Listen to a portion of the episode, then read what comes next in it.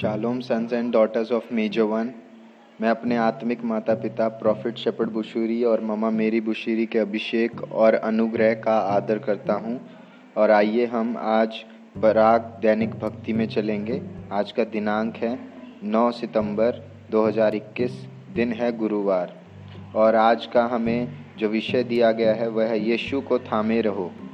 और आज का वचन है, मैं दाखलता हूँ, तुम डालियाँ हो। जो मुझमें बना रहता है और मैं उसमें वह बहुत फल लाता है, क्योंकि मुझसे अलग होकर तुम कुछ भी नहीं कर सकते। यहुन्ना पंद्रह की पाँच में हम पढ़ सकते हैं।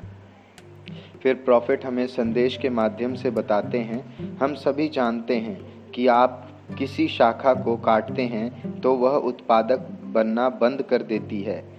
जब यह मुख्य बेल से नहीं जुड़ा होता तो यह फल देना बंद कर देता है। अतः फलहीनता के मौसम के बाद शाखा स्वयं मर जाती है।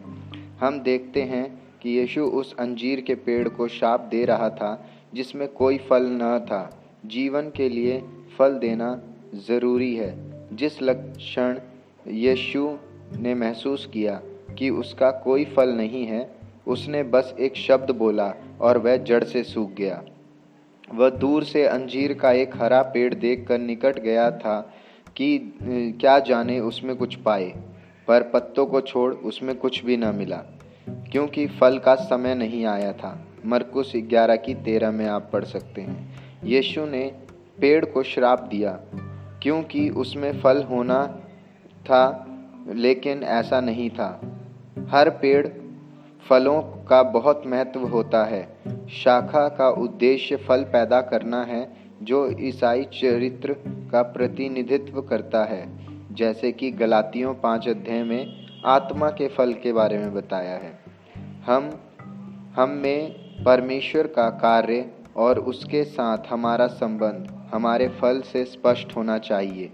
फल देने के लिए हमें यीशु की सच्ची दाखलता से जुड़ना रहना चाहिए। हम उन सभी तक पहुँचेंगे जो जीवित रहने के लिए महत्वपूर्ण है। पोषक तत्व और पानी जो ज़मीन से जड़ों और तनों के माध्यम से आती है, ऐसा होने के लिए हमें यीशु से जुड़ा होना चाहिए और ठीक से जुड़ा होना चाहिए।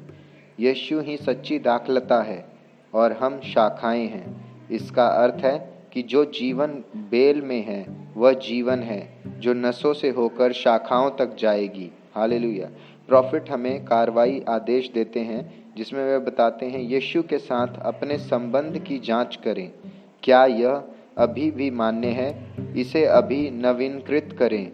यीशु पर ध्यान दें। उसके साथ समय बिताने के लिए खुद को अलग करें। आगे बढ़ें और उनके साथ जुड़ें, जो यीशु के साथ आगे बढ़ रहे हैं। उन लोगों को प्रोत्साहित करें, जो उसे नहीं जानते हैं। यह आपके मसीह जीवन के चलने में आपकी मदद करेगा। पेड़ अपने प्रकार से फल देता है। इसी लिए आपको धार्मिकता का फल देना है। हमेशा घोषणा करें, मैं यीशु के नाम पर एक फल देने वाली शाखा हूँ। मैं धार्मिकता का उत्तम फल और धार्मिकता के काम प्रकट करता हूँ।